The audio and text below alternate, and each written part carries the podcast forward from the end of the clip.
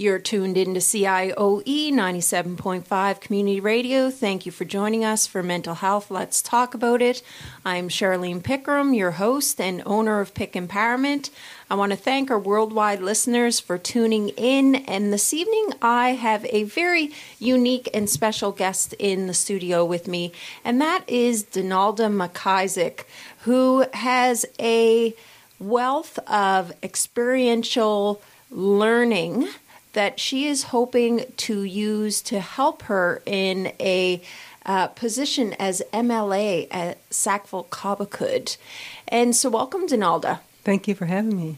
My pleasure. So, Donalda, you have been an avid volunteer um, in Sackville. Can you give our listeners kind of a rundown of all of the different organizations and events that you have been a part of that will provide you with a unique perspective on the needs of our community members? Well, I've been here for 22 years. Uh, coming from the city to Sackville was quite an experience for me. Uh, my daughter started school here, and so when she was in grade primary, I figured this was the best way to get to know my community. Mm. And school was the safest place to start. And so that's where I started at school. I uh, started going on all the school trips, being involved in different things in school. So, really, from her grade primary to her grade 12, I stayed active in the school uh, system.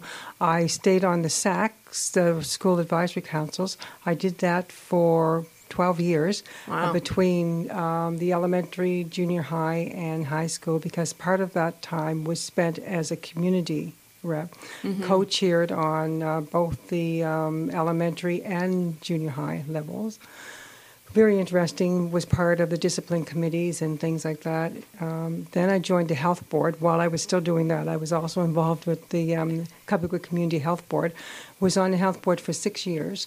Mm. Uh, also plan the um, help plan the partners group, which is an umbrella group that brings together different organizations.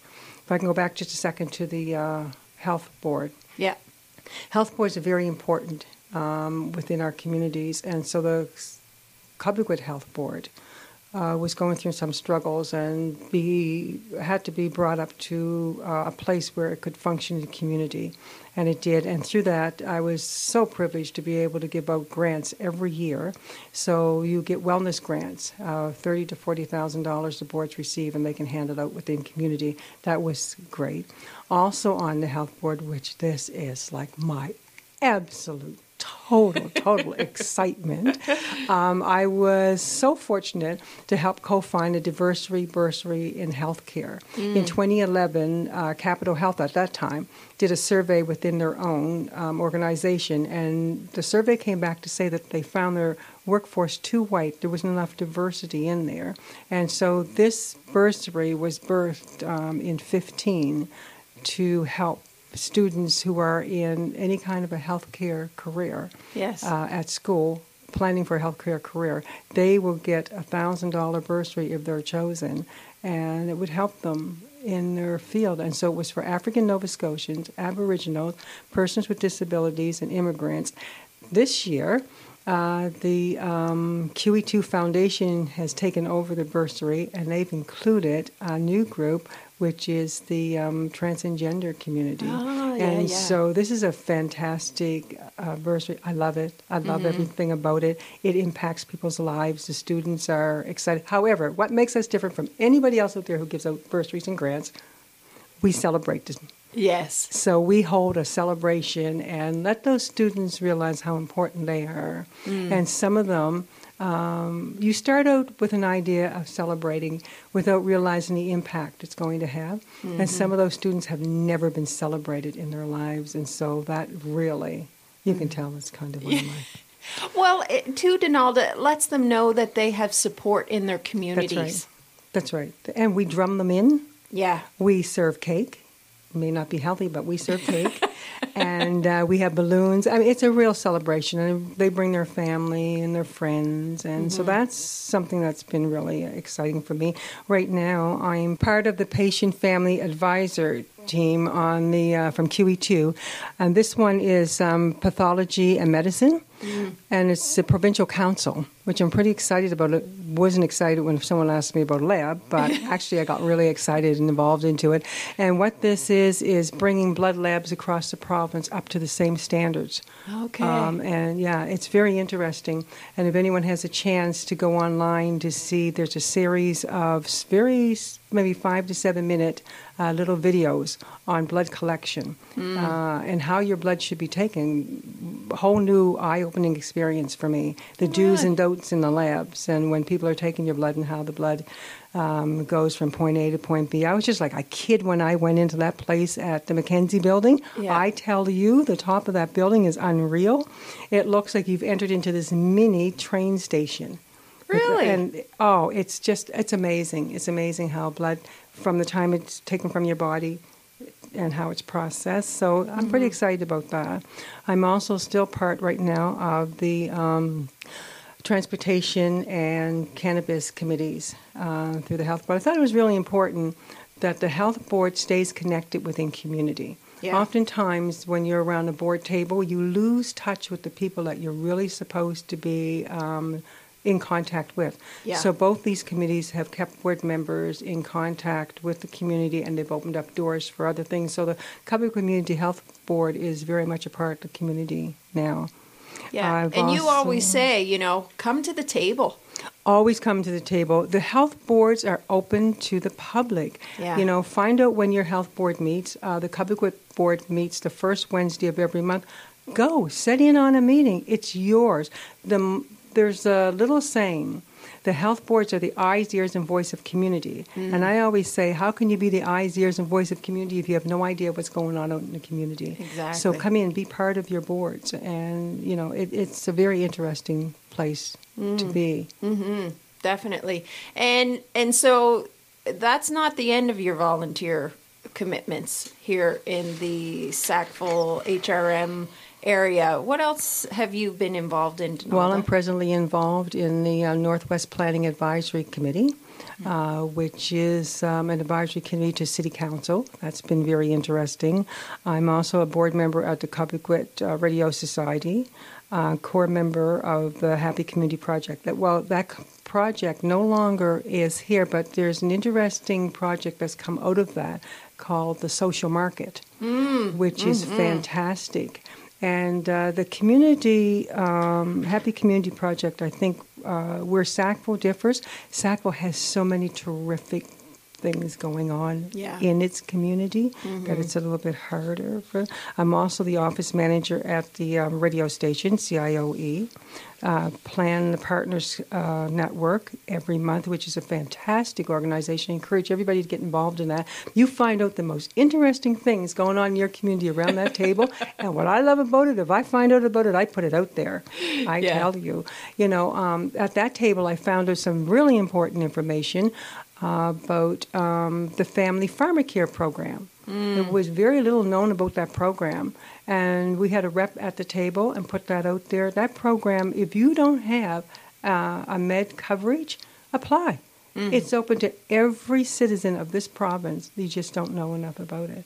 Yeah, and and that is part of you know your role um, as a volunteer, and and you embrace that is to let people know what is available to them to assist them live well within their communities. And and so I thank you for all of your volunteer work because I know that you know you have a life as well. I do. Uh, yeah. Yeah, you do have do. a life. It's I not do. just volunteer, you know, you're you're a mother, you're a wife, um, and you you have your own challenges. I do, and I think oftentimes people take volunteers for granted. Mm-hmm. Volunteers sometimes are the very core of a lot of organizations, and Agree. some oftentimes volunteers work a whole lot harder than actually the people who are actually getting paid. Yeah, because it's internal motivation. It it's is. not external. They're not just No. doing it because they're getting the money. That's right. They're doing it because You want to do it. you want to do it. It's That's your right. passion. It's That's a right. belief. It's a value. That's right. Um, you know, and and that's why I uh, value the volunteers because I agree with you. Um, in many cases, many of the organizations that we have that support community would not exist without volunteers. That's right. I got involved in this because, um, well, I've always been, um, you know, in my teen years it was a little bit different. I just would find somebody that was protesting and just join the protest, just for something to do. But, you know, as I grew up, I realized it should have a little bit more meaning to it than that. But I was fortunate to come through a place called Veith House. And that uh, place way back then when I volunteered there was amazing. it still really is. was love. It was just total love. And I think that was probably one of the first places I experienced that type of an atmosphere. And that's how I ended up getting my foot in the door into childcare. Uh, people don't realize, but my background was early childhood.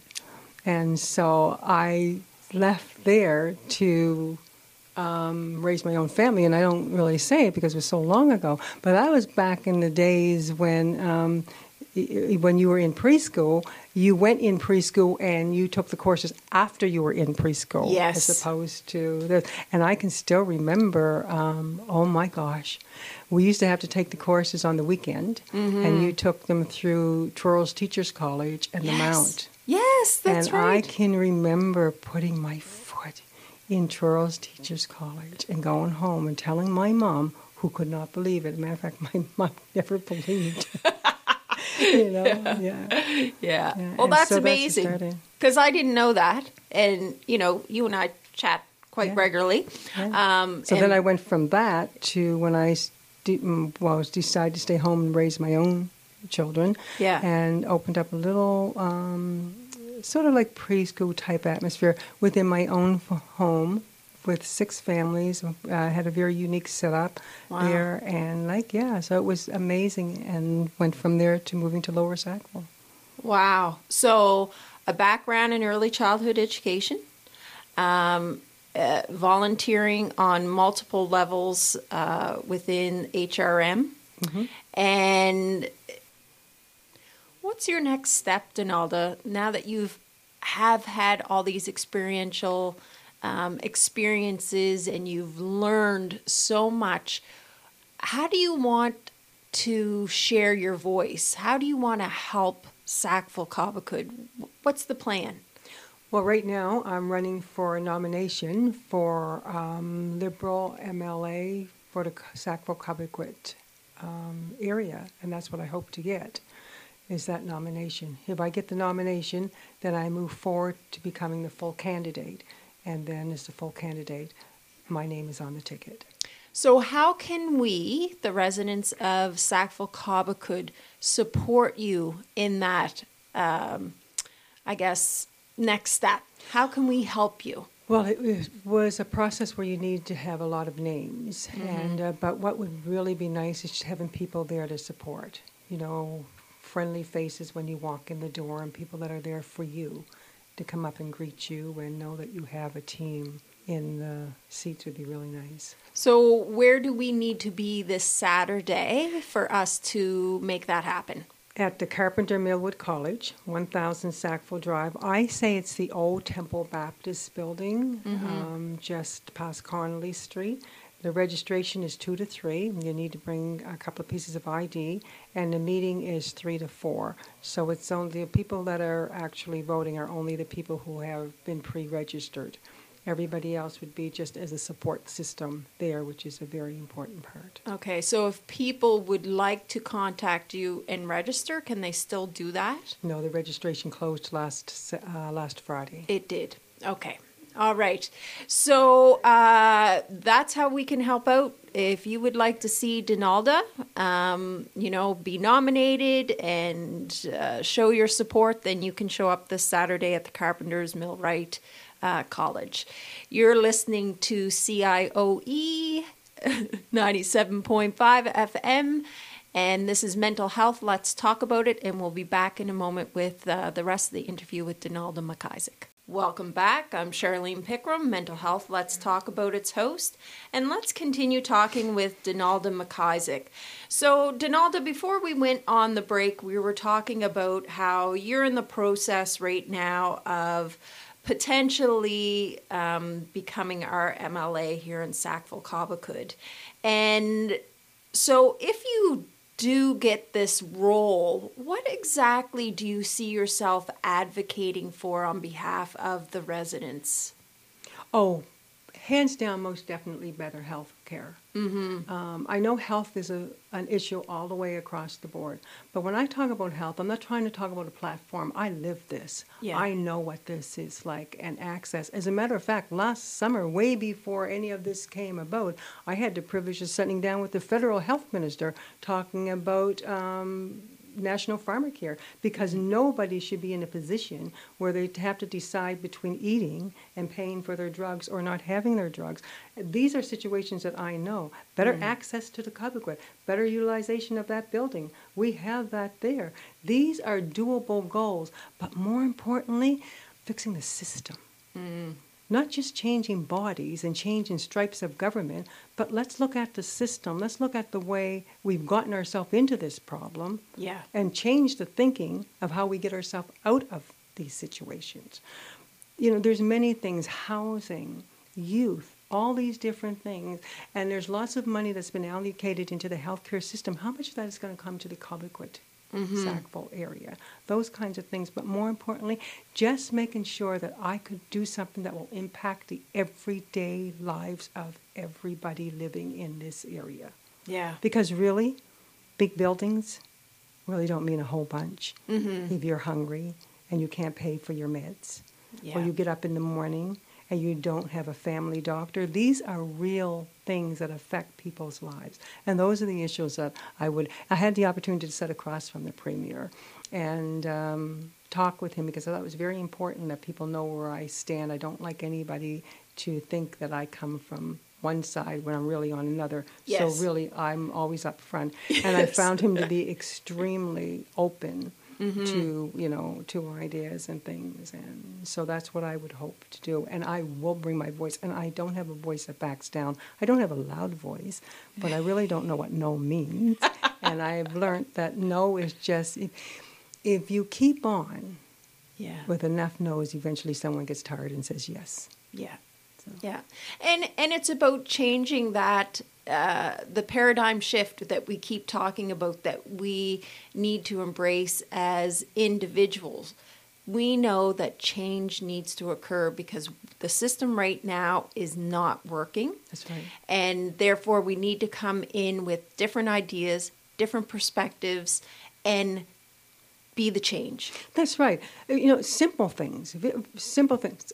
Um, meds, for example. Um, you know, if we had a pharmacare uh, right across this country where meds could be bought in bulk and people could uh, receive them at a cheaper cost. Yeah. I'll use myself for example. We'll take let's set the meds aside because you really wouldn't want to do my meds, but feeding tubes. Uh, a feed tube. I used to be able to get a feed tube. Uh, they were about maybe $18, $19 when you were, purchasing them from the hospital. Mm. When your loved one reaches a certain age, then you're put out into what's called community. Now they're like $39. Same thing. Why the difference? Why do we have such an exuberant cost on all these things? What really bothers me is people profiting off of sick people. Yeah. That really bothers me and something I will never stop fighting. We got into this actually when my son, who has a very unique uh, condition that they have no name for, he was 35 months when they sent us from IWK to the funeral home because they didn't think that he would make it home. But during that time, of course, as a parent, you're fighting, you're always trying to fight for an answer. And we were just like robots. We didn't know how to function. And finally, I think we just tired the doctor asking questions, and he said, We cannot justify wasting healthcare dollars on a terminal child. That moment, that second, that day, that's when we decided there'll never be another family in this province that will ever go through what we go through without us putting our voice there. And for those who have no voice, we will become their voice. Mm. And for those who have no direction, we will become their direction. Mm. And so I don't do this as a, if I go all the way through, it's not a political platform for me. Yeah. And that really bothers me when people use certain things for platforms. It's not a platform for me. This is an opportunity to change people's lives, have an impact in there. That sounds idealistic, I understand. But I know what it's like to fight. I know what it's like to bring down barriers. And I know what it's like to be challenged until your back's against a wall and you don't think there's any way out. Mm. And there's always a way out. Mm. I know what it's like to lose hope. But I also know what it's like to get your hope back real fast and go on to the next step. And so that's what I want to bring to the table. Wow. Wow. Yay. And that's and that's what we need. We need people who are in the system who have that experience, who can feel the emotion, the 100%. empathy, the and truly understand what it's like like you said to get up every morning and wonder what is today's challenge and the hope that I have to overcome that challenge. We have a system where special foods, formulas, are not covered. Mm. That people really can't afford these. I had someone come to me not so long ago just talking about boost and the increase on their fixed income we have to do things about this. This yeah. is not right. We have people who go and they're diagnosed with sleep apneas, mm, mm-hmm. and they're told. I, well, again, I can use my own personal. This one, you know, a, a family member told that you know if you don't get this machine, it's a life and death. Yeah. The machine's twenty five hundred dollars. I'm aware. I, and no, I have one in my house as well. Yeah, and nobody nobody can afford these machines. So we, we need to look at this. And the Lions Club mm. um, provides machines to the Lung Association who will refurbish them and put them out into community. Hats off to the Lung Association and to the Lions Club yeah. for doing this. Yeah. You know, but then when they go back, the cost of getting the equipment that goes with it, some people just can't do it. So we really need to think rethink how we do things, rethink how we treat people. Yeah. Because, you know, it's like I've always said somebody's in a major car accident and you've patched them up, but if you're not going to be there through their chronic years to help them, then you better rethink what you're doing in the beginning because yeah. we owe it to one another to take care of one another. Yeah, and it, and it is that mental health thing. I, I mean, for you, with a child that, you know, is chronically ill and he is still alive, although, you know, you were sent to the funeral home, um, you're volunteering has been part of your mental health journey. 100%. And and it is one of the five pillars, you know, reaching out, helping other people, and in the process you have been helped yourself right. by others that you've met along the way. That's right. I mean, we were set aside. Mm. Um, because uh, of an unknown condition, and I'm not the only one out there. There's yeah. lots of people who have the same, you know, things. I try not to because I talk about it because I don't want people to feel sorry. Yeah. I have the most unique little person. And even though every single day is a day he's going to die, mm. he is amazing. I've learned so much from him, would never have picked this journey, but would never walk away from this journey yeah. because I've learned. Um, this, I've learned to see people for people mm. and causes for what causes really are. And you learn very fast what's fake and what's real. Mm. And so certainly wouldn't wouldn't trade any of the. And so I feel that you know because this government is the sitting government. Um, I want to have a voice at a table with a government that's actually in power. Yeah. And so that's why I'm doing this. I'm not looking for a job. No. I'm looking for a way to help. Yes. You know, uh, exactly. uh, between New Chris, Christmas and New Year's, I had three calls from three families touched by suicide. We need to do something. Yeah. Yeah. And, and you and I have talked about that, mm-hmm. you know, at length about mm-hmm. how can we um, potentially make some adjustments within mm-hmm. the healthcare system mm-hmm. so that money is allocated a little differently. Mm-hmm. Um, we know that unless uh, mir- a miracle comes um, and all of a sudden we have tons of people to fulfill all the different job requirements that are out there in the healthcare system, we need to do things differently. That's right. It's also part of the Shift Initiative, which is the first um, project that was done in the province for seniors. So that was pretty exciting to be part of that uh, project, you know. And one of the things I like to tell seniors is, you know, since I'm one myself, I say, I am a person. I am not this senior. As soon as you become a senior, you're no longer a mom, a person, a doctor, a friend, a teacher, no matter. You're just a senior. Oh, no, we're not. Mm. We bring a whole kit bag to that title. And yeah. so I tend to tell people put that title to the side and realize your value. Mm-hmm. You are such a valuable person. And each and every one of us can have an impact if we just step forward. Yeah. And the wisdom that individuals who are designated as senior have. Mm the changes that they have experienced in their own life can only enrich the way we move forward if we allow them to have a voice.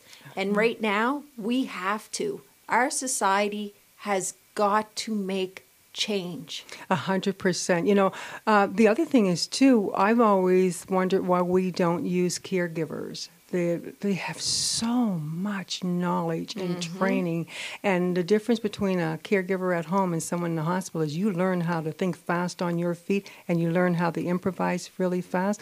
I've learned at home how to plug a feed tube. I've learned how to fix a button with a piece of duoderm that calls it now a plug and i've stopped the leak. You know these are things that uh, you learn yeah. when you're um, at home. I have two things about home care I think we have home care and we have hospital care in community. Mm. And I, I push that and I'll never stop because with home care, uh, you just throw everybody under the same label. But when you have somebody who needs medical attention, mm. we need to move to a system that makes sure that those families get all the support that they can get. Yeah. Because when you do that, we can then fix a little bit on the mental health because I always say we have two. We have systemic mental health from the system, yeah. and then we have clinical mental health. So if we help people get um, better adjusted in the systems, mm-hmm. then we could put the resources over to the clinical mental health where it should be. We should not have people. I should not get up in the morning and wonder mm. day after day after day if a food is covered, if a med is covered. That should not be part of what I do. And no, for everybody who thinks that I'm just advocating for handouts, I'm not. No. I'm not. But there's not a person around who actually puts in a special slip and um, asks for a special needs child or a sick adult. Yeah. Uh, these are things that are beyond all of our control. Yeah. Yeah, I hear you. And and so we're going to take a break, and when we come back, we'll continue our conversation with Donalda McIsaac. You're listening to Mental Health. Let's talk about it on CIOE 97.5 Community Radio. Thanks for staying tuned into Mental Health. Let's talk about it. I'm Charlene Pickram, and my guest is Donalda McIsaac. And we've been talking about several different issues um, regarding Don- Donalda's perspective where she is today, how she views things, and having a voice and potentially taking that voice into the political ring. And so, Donalda, I know one of the things you and I talked about in regards to, you know, being a political voice is that there's boundaries, right? So what are, what are what's going to be some of your challenges if you are um, elected? and become an MLA for Sackville Cobequid? I think one of the biggest challenges is staying true to myself. Yeah. And really knowing what I believe in is what I believe in. And not just saying something because it's the right thing that somebody may want to hear. Mm. I'm not offensive. But oftentimes, what we don't do is we just don't stand on the ground that we're supposed to stand on. And just this very short experience, I've watched how people really um, can be not nice necessarily to one another. In, personally, I have to say, I have, I look, I honestly, I have just been humbled by the response that people have given to me personally. Mm. Um, very kind, very open. Um, I haven't had anybody um, from door to door attacking. Mm. It's just been a very interesting journey. But I think the challenge is, and the challenge also too is I'm a fighter, mm. but I'm also able to work collaboratively with a team and and consensus. Yeah. come up with the right consensus. Actually, I'm not the type of person who likes a whole lot of unanimous things. because to me, when everybody's unanimous too often, we don't have enough diverse voices around the table. Yeah. And it's those diverse voices where we're going to learn from one another. Um, I think another th- challenge for me is regardless of the stripes we wear, let's just work for what's best for community, what's best for the people of Sackville Cobequid. I want the best for Sackville Cobequid, regardless of the stripe. Mm-hmm.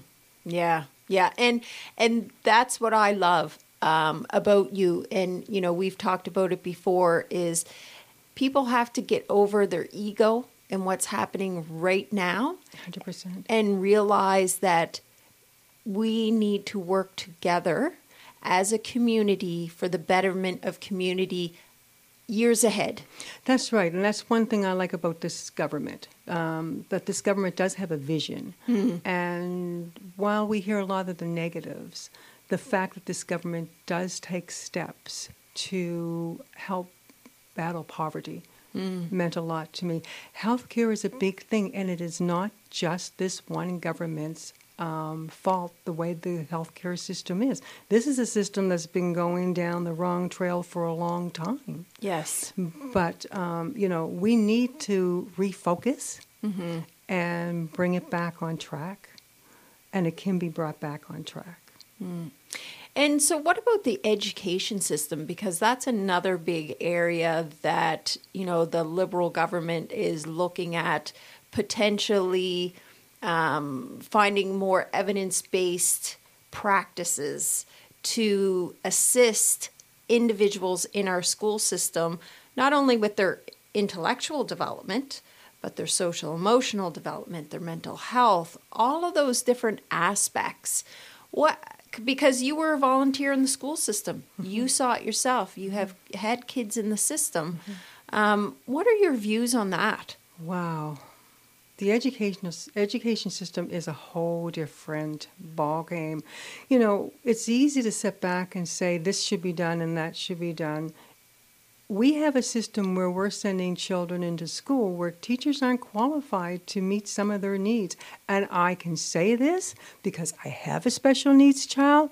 I did not put my child in the system because I did not want my child just in there for the sake of being in there. My child had the right to dignity as well. And when I say that, I'm talking strictly 100% personal. Uh, you know, a teacher or a special aid uh, person really uh, wouldn't be equipped enough to handle his seizures, his tubes, his disruptions. Uh, so that's just one aspect of it. You know, my, I had one child who actually did go through the Four Plus program years ago, and uh, you know, pros and cons. Uh, program was okay, but by the time my child got to primary, uh, he was bored because he had learned so much in the Four Plus program. So I think there's a lot of steps being taken. I can't speak too um, closely to what's going on in the system right now. Yes. But I do have grandchildren in the system, so I do care about what goes on in the system. And I think one of the things that I really am pleased with is that the SACs the, um, uh, are going to have a more active role. That frightens some people, I understand.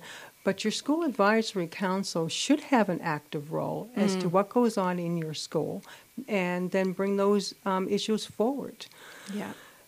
I don't necessarily know about getting rid of the school board and making one great big system uh, because, you know, um, Yeah. it doesn't always work. No. It doesn't always and work. communities need different things. Are you looking rural? Well, I come out here from the city, and the Mm. thing that really surprised me once amalgamation took place is that children in Halifax were walking to school on a snowy day on the sidewalks, and Yeah. kids out here are walking in the middle of the road. And I'm thinking, shouldn't you close the schools out here? But because it's all under one umbrella, and so whenever you put something under one umbrella, uh, I'm not saying that that's not a. Uh, good thing. I'm saying put it under the umbrella, but make sure you don't lose the individual um, communities' needs in that process. Again, you know, we shouldn't always be afraid of changing things. No. So changing them, that's okay, as long as we understand what we're doing and be willing to say, this isn't working, let's look at this and work it along its way, and you can come up with a system that works for everybody. Yeah, I agree. And yes, change is scary. It is. And it is what most people resist. Um, but sometimes keeping things the way they are is hurting people more. That's right. And so, you know, that and that's, you know, again my perspective as well. So, um there there appears to be more women in Yes. politics now. Yes. Um but we're not seeing racial diversity. No, we're not. So you bring something extra to the table. So for those of you who, you know, are are can't see Donalda or haven't seen her, she is a black woman. And she is yes, she's a beautiful black woman. and she and and she's very humble. She you know specifically tells me that she does not want me ranting about the fact that she's black and she's a woman and that's you know part of her platform and blah blah blah.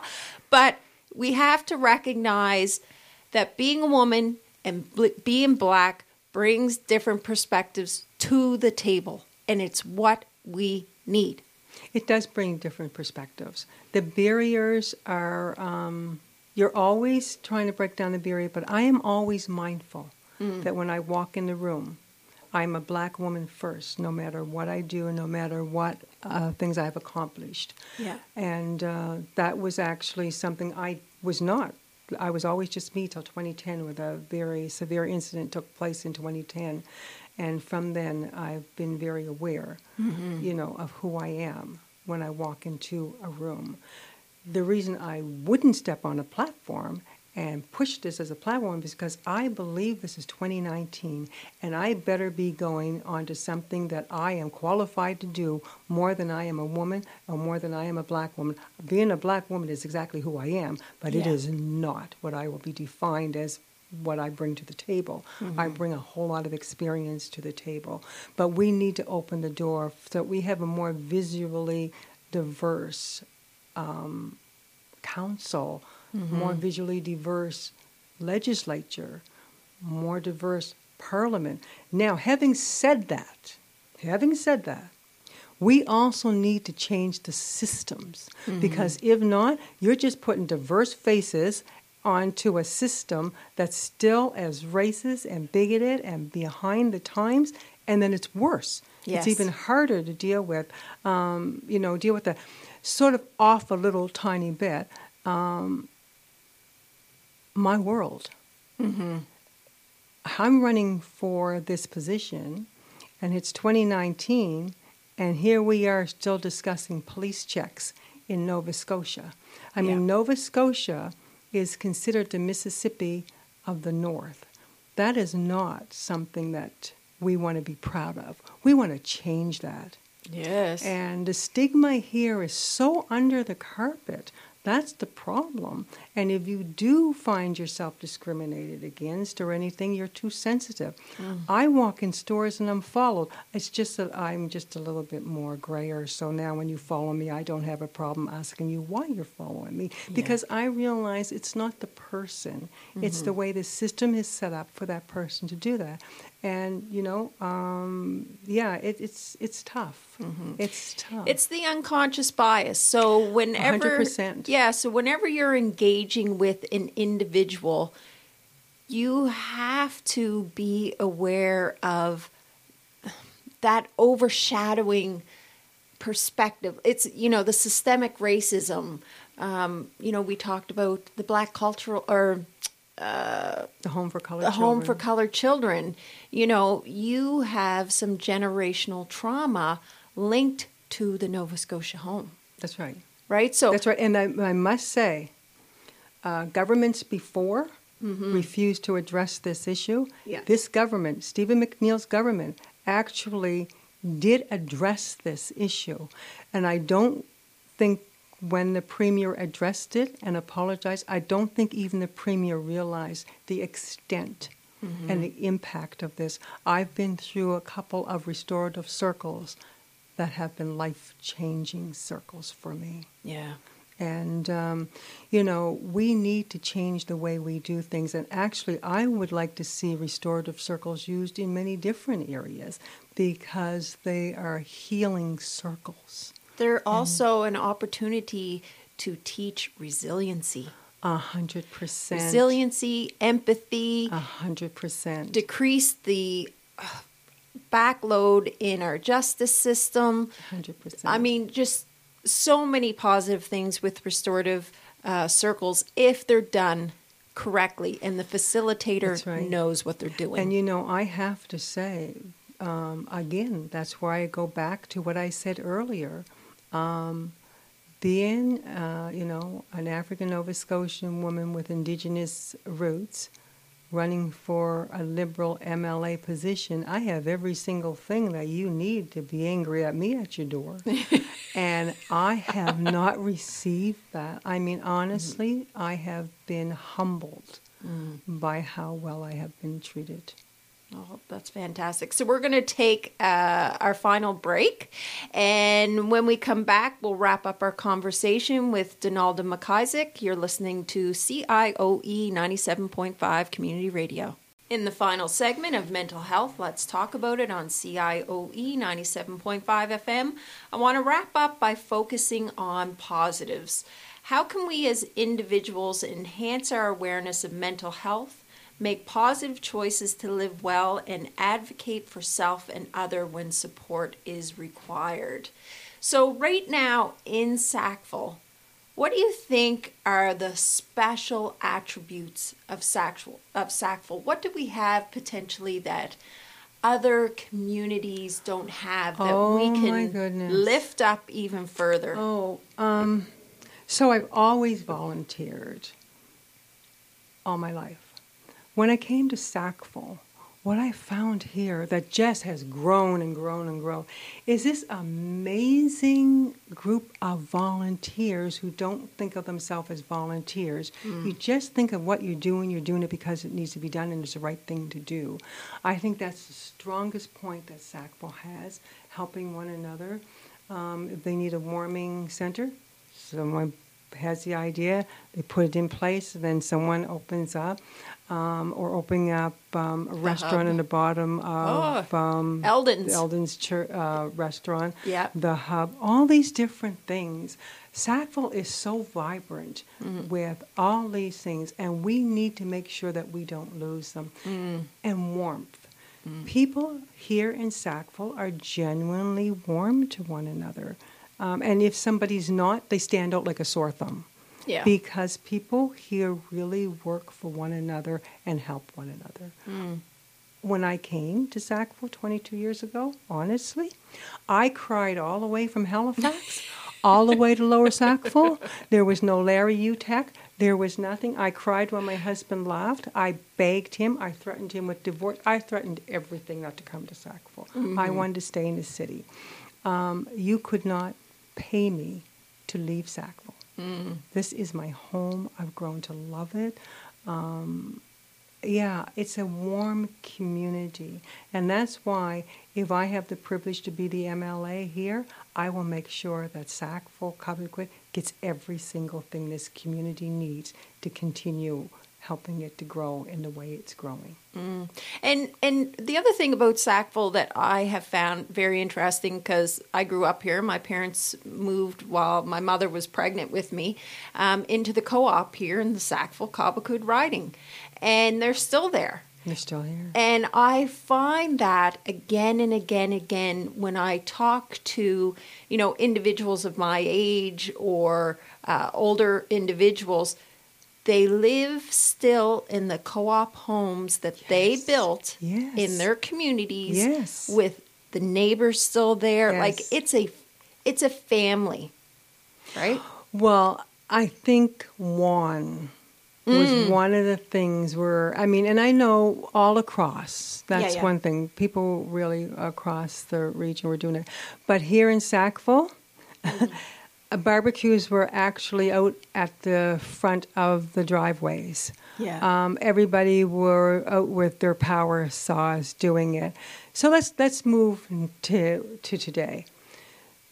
The last snowfalls that we had was just building up and building up, and I'm out shoveling. My neighbor comes across the street with his snowblower. The other neighbor comes down the street with his Mm. snowblower, and I have a neighbor next door. You know, and so everybody's moving snow for one another. Yes. And then you watch. The plow doesn't necessarily do its job. Well, you know what? There's the snowblowers out in the street moving the snow, and part of me is thinking, no wonder they don't move our snow. Mm. You know, but there's that sense of community. Yes. And I have to say, coming from um, the city here, that's what I learned was community. So that when I look back at my life in the city, Mm-hmm. I now understand what community was, and we had community, strong community. We just didn't recognize it in the same sense of Yes. community. yeah. But yeah, it's I. It's just that uniqueness of wanting to help one another. Yes, and so I have two lovely neighbors as well who come with the snowblower and help us out as well. Um, and you know, we make sure that we kind of bake a little something for them for little treats and you know, it's just it's very reassuring to know that somebody on the street is keeping an eye on you. Not that they're being nosy. They're just keeping an eye on you. Well, something that's just so special. So I have a neighbor that's across the street, just slightly on an angle, who knows that my son loves Uh, Mickey. Mickey. with a Mickey. So he, loves Mickey. He calls him Kiki. Loves Mickey. At Christmas, he has this huge blow up Mickey that he puts on the side of his house that faces my house. And now, talk about consideration. Because he has a seizure disorder, blinking lights can cause him to seizure. No blinking lights. Yeah, yeah. No blinking lights. You know, that's called care, Yeah. right? Yeah. And and so just on that note cuz we have a lot of conversations about health care and Uh-huh. the cares taken out of health. And I don't know how many minutes my producer's going to give me here. Um, but can we just touch on that about health care and how, you know, your point of view on how the care is missing? Well, my th- whole thing is um, at 2014, I was chosen as Atlantic Region Caregiver of the Year and was flown to Banff, where I had the opportunity to speak uh, for several hundred care providers across the country. Sometimes uh, residents will come out to my home, but I always push the same thing. In the healthcare system, the healthcare system is geared around cures. They're always looking for cures. And when they can't find a cure, they set you to the side. Mm-hmm. And you must never set someone to the side. You must learn to care. So when we put care back in the system, we will find the cure in that care. Because mm-hmm. oftentimes when you care for somebody, they may not be able to receive a cure, but they will receive the care. Yeah. Yeah. And and that's so important because they're still an individual no matter what stage of health, whether that's mental health, uh, mental illness, physical, we have, you know, spiritual. There's so many different forms of areas where we can care for individuals. That's right. Care sometimes frightens people because sometimes you think it's a big thing. Care sometimes is holding a hand. For example, for my little fellow, making sure when he lies down, you take your hand and rub it down his back to make sure there's no wrinkles there, or creaming him. And he's able to mm-hmm. point to you, let you know he needs to be creamed. Or he doesn't know what it's like never to be hugged or kissed or held. He's mm. never had a bed sore or a sore bum. That's from care. Yeah. And you know, it breaks my heart, just breaks my heart when I hear of the bed sores that are so running rampant when there's small things that can be done. Mm, I would never put him on a uh, anything other than a flannel sheet because the flannel is softer on the body than you know the starched uh, sheets that are in the hospital. Small things like that, and we you know when we have a system where we have bed sores, we need to look at that Yeah. you know, because people need to be turned. They need to, and that is care. It's all part of the care. And it's But dignity. it's, it's, I always say, think, what would you like done to you if you were in that position? And Yeah. oftentimes that's all it takes. You know, and but having said all of that, Mm-hmm. you know, we have nurses and doctors and things in the system who are really doing a good job. they are. You know, they're doing Oh, a fantastic job with the tools for which they have. Yeah. So we just have to find a better way of working it all the way around so everybody comes to the place where people's needs are met. Mm-hmm. We shouldn't have people, um, you know, here's the thing going back to mental health again.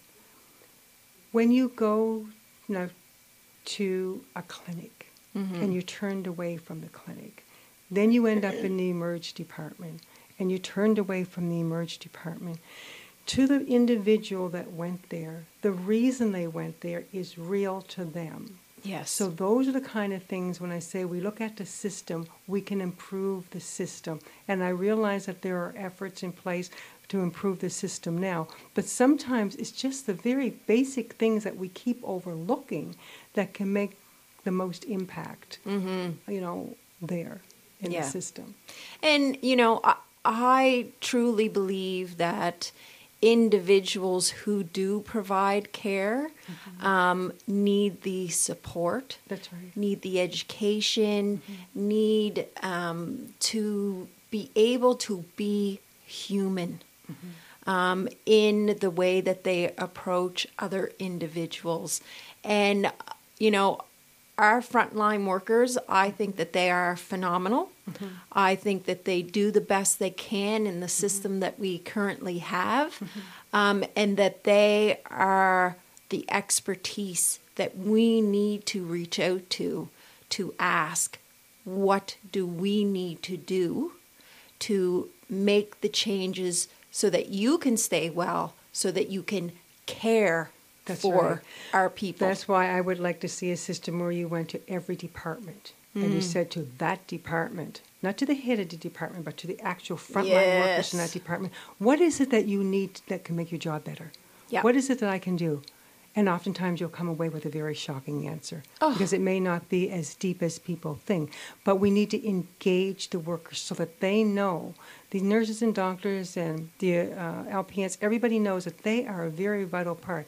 Yeah. Having said that, whenever I go to a hospital or an institution, I make it a point of looking at someone that I think is overlooked, but I think is one of the most important people in the building. That's the cleaners. yeah, yeah, yeah. They have their heads down, pushing their carts, and everybody walks past them, and I make sure I let them know, you Yeah. know what, without you, this building closes. Yeah. So everybody plays a vital part in the system, and we need to start recognizing the people who are actually carrying out the work in the system. Yeah. I think one of the things that um, my fellow was going through a time, anyways, his bag needed to be filled Mm-hmm. with formula. But the nurse was just feeling a little bit um, overwhelmed, and they tend to fall in love with him. And she was crying, and she turned and she said, I am so sorry. I'm going to go and get somebody who can do this better today because it's just a little bit overwhelming for me. My husband said, Oh, no, you don't. He says, I want you. I want someone who can fill a bag and feel at the same time. We have the right person. Mm. And that's what it's all about. Yeah. You know, you don't expect people to be falling apart. Mm, but sometimes when we just connect with one another, that's Yeah. where care is. Yeah, we are human. That's right. We feel. That's right. And it's so important to allow individuals to feel and That's right. express themselves and appreciate and have gratitude for That's right. You never know what's going on in somebody else's life, particularly when they care That's for each other. So, right. Donalda, I I hope that you know you are successful and that you are my MLA because again, Thank it's you. my riding, and I want to thank you for coming on today. God, thank you for the opportunity. Thank you. And so, on behalf of myself and my producer, Georgina Fitzpatrick, we want to thank you for listening and be empowered.